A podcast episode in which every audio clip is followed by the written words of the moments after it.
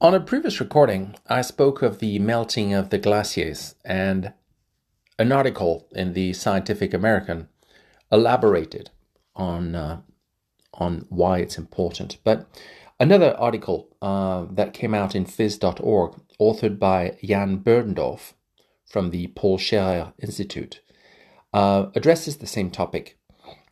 And I find it to be more informative, so I'm going to share it with you. This one is titled Glacier Melting Destroys Important Climate Archive. Yes.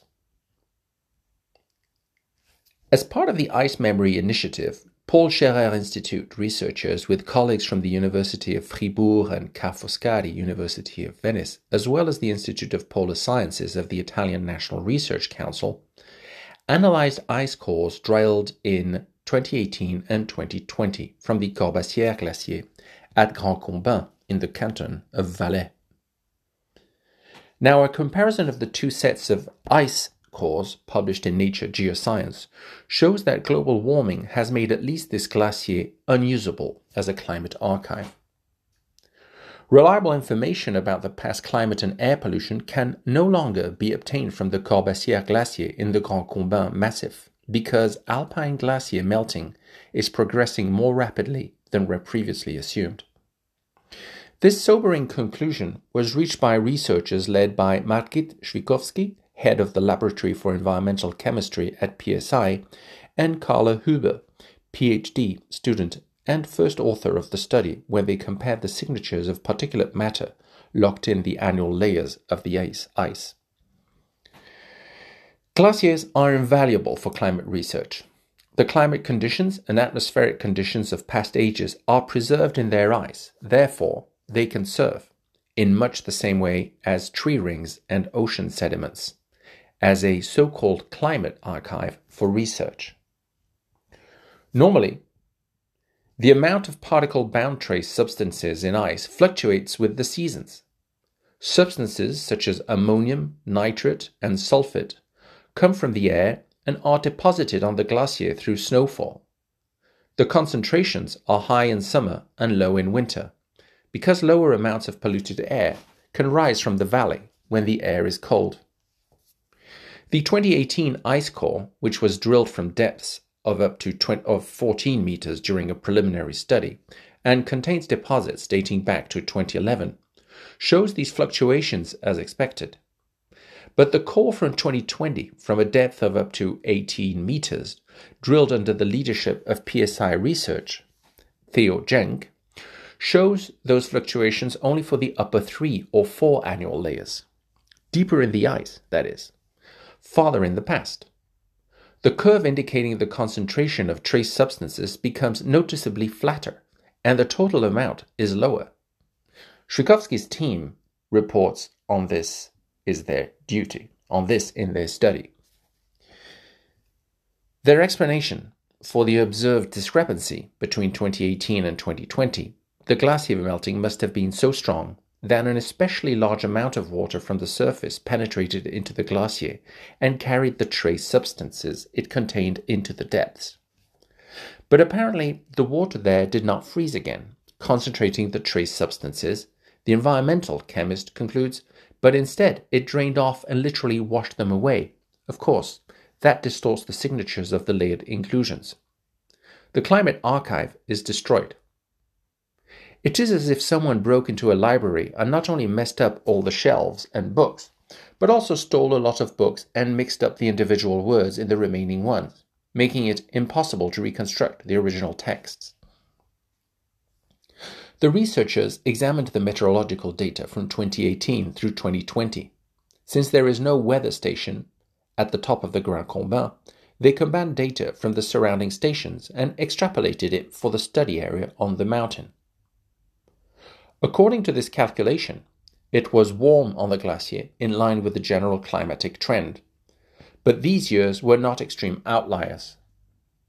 From this, we conclude that there was no singular trigger for this strong melting, but that it resulted from many warm years in the recent past, Schwikowski says. It seems a threshold has been crossed, which now has led to a comparatively strong effect. The bottom line is that the example of the Grand Combin shows that the melting of glaciers is progressing more dynamically than experts had assumed. For a long time, it has been clear that the glacier tongues are retreating. But we would not have thought that the areas feeding high alpine glaciers would also have to be severely affected. That is, their highest part, where the ice replenishment is formed, says Schwikowski. So far, the researchers have examined the distribution of oxygen isotopes in the ice, which can provide information about temperature developments, and of ionic trace compounds such as ammonium, nitrate, and sulfate. Next, they want to analyze to what extent the signatures of organic substances in the ice are also affected.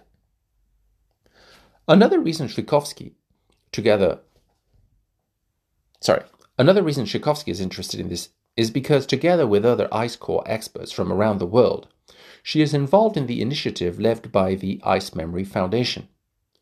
The aim of this research effort is to obtain ice cores from 20 endangered, endangered glaciers around the world in 20 years and collect them in a global climate archive.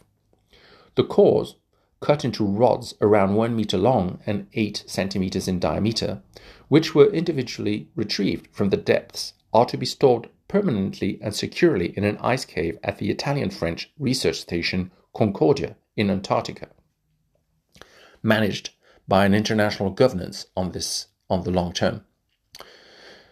The reliable temperatures near the South Pole, averaging minus 50 degrees Celsius, ensure that the cores will remain usable for studies in the future, even if global warming causes all alpine glaciers to melt at some point. This is important because analysis methods are constantly improving, and future generations of scientists could extract completely different information from the ice. The Grand Combin ice core should be one of those 20 glacier samples, but we already realized on the mountain that nothing would come of it, Schwikowski says. As I said, the test drilling in 2018 still looked good, but several times in 2020 we came across thick, solid layers of ice that had formed in the meantime as the water melted and froze again. We encountered one such particularly thick layer at a depth of 17 to 18 meters, which was underneath a very watery soft layer. This transition caused, caused us enormous problems especially when we were drilling deeper and then pulling it out. The drill got caught in the hard layer of ice. We nearly lost this expensive device. Because further attempts at other parts of the glacier saddle encountered the same layer and the same difficulties, the researchers had to abandon the expedition. They actually wanted to drill 80 meters deep, down to the bedrock, to record the entire archive of the glacier, which spans thousands of years. But this was not possible. And our analysis have now confirmed it, Schwikowski says. At the Grand Combin, we're already too late. It is feared that this is also the case with other glaciers around the world that have yet to be sampled as part of the ice memory. In the Alps, besides the Col du Dôme Glacier on Mont Blanc at 4,250 meters, where the project team first drilled in 2016, there is only Col Gnifetti on the Italian Swiss border, which is even higher at 4,450 meters and therefore colder than the Grand Combin Glacier. There, the PSI team, together with the Ice Memory Foundation partners, was actually able to obtain an ice core with the signature still intact the following year. Cores from Illimani in the Bolivian Andes, from Belukha in the Russian Altai, and from Elbrus in the Caucasus have already been secured. Last year, there were also expeditions on Spitsbergen and Col du Lis in Italy. Their analyses are still pending.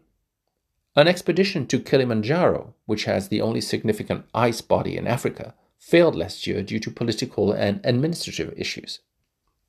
The project is a race against time. It is by no means guaranteed to succeed. Setbacks like those at Grand Combin become more likely every year.